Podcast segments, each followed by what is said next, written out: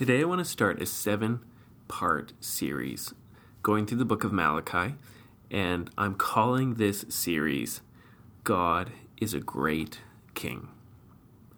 God is a great King. Uh, the heart of the book of Malachi is that um, God is bringing complaints against his people because they just aren't treating him well. They're despising him, they're taking him for granted they're complaining about him, they're grumbling about him. And so this entire book is kind of dealing with the insults and the complaints that are coming his way from his people and from the priests and the Levites and calling them to true worship, calling them to see and treat God like he really is the greatest king, which is freedom and blessing for them and an experience of God's faithfulness that they aren't uh, walking in, that they're not receiving because they're grumbling and they're despising God. And so, um, though generally I'm going to be working through this book um, as the book comes, one chapter another, I want to start with the second half of chapter one because this is the portion that has my key phrase where God says that He's a great king, which is, I think, a key or a center of this entire book. And then uh, next time I'll go back and look at the first beginning of chapter 1. But this is chapter 1, starting in verse 6. A son honors his father, and a servant his master. If then I am a father, where is my honor? And if I am a master, where's my fear? Says the Lord of hosts to you, O priests who despise my name. But you say, How have we despised your name? By offering polluted food upon my altar. But you say, How have you, we polluted you? By saying that the Lord's table may be despised. When you offer blind animals in sacrifice, is that not evil? And when you offer those who are sick or lame, is that not evil? Present that to your governor. Will he accept you or show you favor, says the Lord of hosts?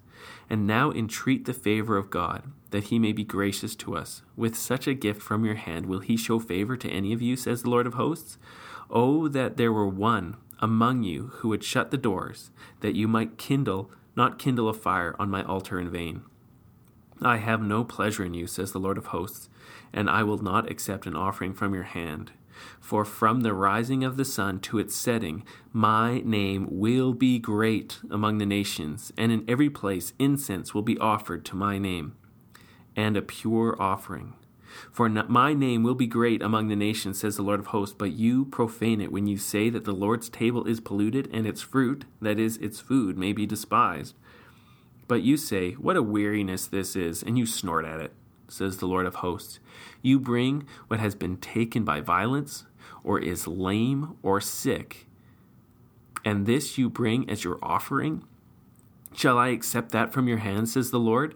Cursed be the cheat, who has a male in his flock, and vows it, and yet sacrifices to the Lord what is blemished. For I am a great king, says the Lord of hosts, and my name will be feared among the nations. So, this is the scene. Uh, the priests and the Levites are doing their work. People are coming to offer their sacrifices. But people are getting stingy with God. They, they, they see that they've got a really great goat or a really great lamb, and they have a not so good one. It's blind, it's sick, it's lame, and they think to themselves, I really don't want to lose this great goat. Um, and you know what? This this goat's just gonna get burned up anyway. So I'm gonna bring that to God because you know He won't mind. He just looks on the heart. It's not about the gift, right?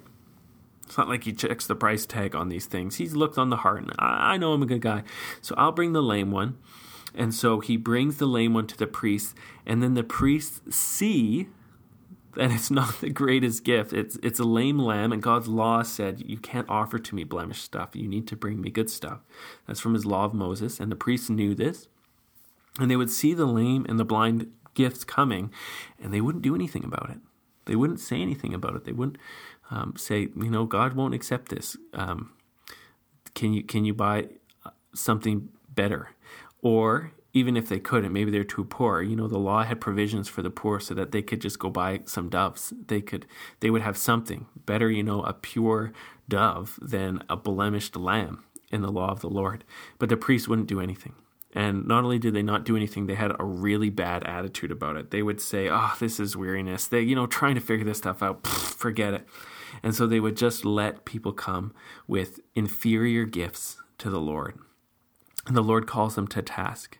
And you can just see from what he says that he knows that he is being dishonored both in their hearts and in their gifts, their their physical expression of their hearts and in their speech. So he says, you know, if I were your dad, you would honor me.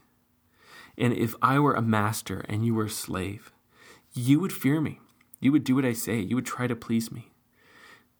But I'm your God and you don't care. How does that make any sense? That's what he's saying. How does that make any sense? If I were your father, you would know how to respect me. If I were a master, you would know how to fear me. But I am the living God, and you don't care to honor me? He says, This is crazy. He even kind of mockingly says, you wouldn't even bring this present to the governor, who isn't even the king, just the local ruler. You wouldn't offer this stuff to him. So why is it okay to offer it to me, says the Lord? And he goes on from there. And he just he wants to draw their attention to who he really is. He says, Look, my name will be honored among all the nations. I am such a great God, he says, that my fame will go throughout the entire world. So, what are you doing? Treating me worse than a dad? Treating me worse than just some owner of a slave? Treating me worse than your governor? My name will be great throughout the entire world. And then he says this I am a great king and I will be feared among the nations. You know, he's he he sees what they're doing, their their contempt, their laziness, their slackness, and he says, I, I just wish someone would come and just nail the door shut. It would be better if you didn't even show up here than what you're doing. To actually go through the energy of offering me these bad offerings is worse than if you just slept in all day. That's crazy. That's wonderful. And so he rebukes them. And his desire is that they would respond and repent and say sorry and then do what his word had called them to do to offer right sacrifices, to offer their best, and to not be cursed. You know, he says, Cursed is the cheat who vows a male and then gives me some junk. Cursed is the man who has real treasure that he says he's going to give me, but then just treats, treats me like the trash compactor and just throws his junk at me.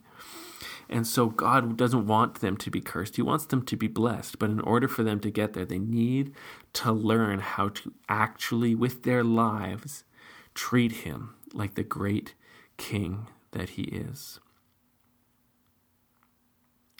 For me, this really impacts me. You know, I've been thinking about these messages for weeks now. My God is the great King. And to hear these this these words read is difficult for us because we are a people who we, we don't like kings. You know, we've uh, we have a constitutional mar- monarchy um, in Canada. In a sense, well, that's England has the constitutional monarchy, but we have a monarch in our nation. It's the Queen. Then we have prime ministers who we elect and then sometimes depo- dispose. And so we're used to kind of uh, being thought of as our own bosses in a democracy, and we're not used to the concept of having a great king that we're called to honor.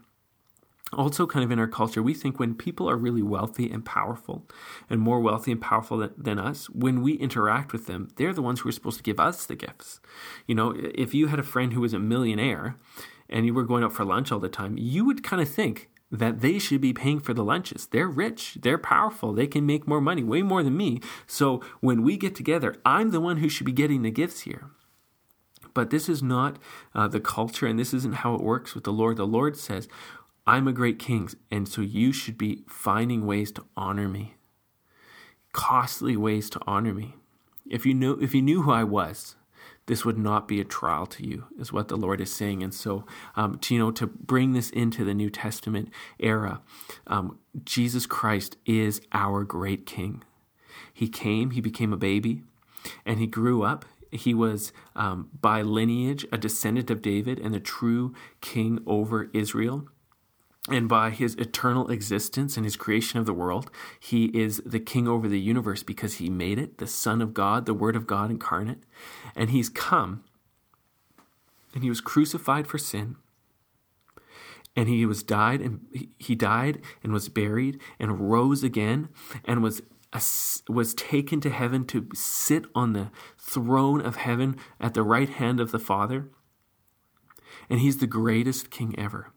And now, instead of just kind of like bringing a goat, um, the scripture calls us instead to present our bodies as living sacrifices. So, not just an ox, not just a goat, not something that's worth 500 bucks or a thousand bucks or $3,000. It says the right honoring sacrifice for King Jesus now, who is the ruler over the universe, is our entire lives lived for him without complaining about the cost or without trying to just give him the junk of our lives the junk time the worst time the leftovers just sunday morning aren't you aren't you pleased I've, i i slept through the sermon aren't you happy yet god you know um, I, I, I put up with the worship. I served in children's ministry. Aren't you happy yet? No, no, no, no, no, no, no.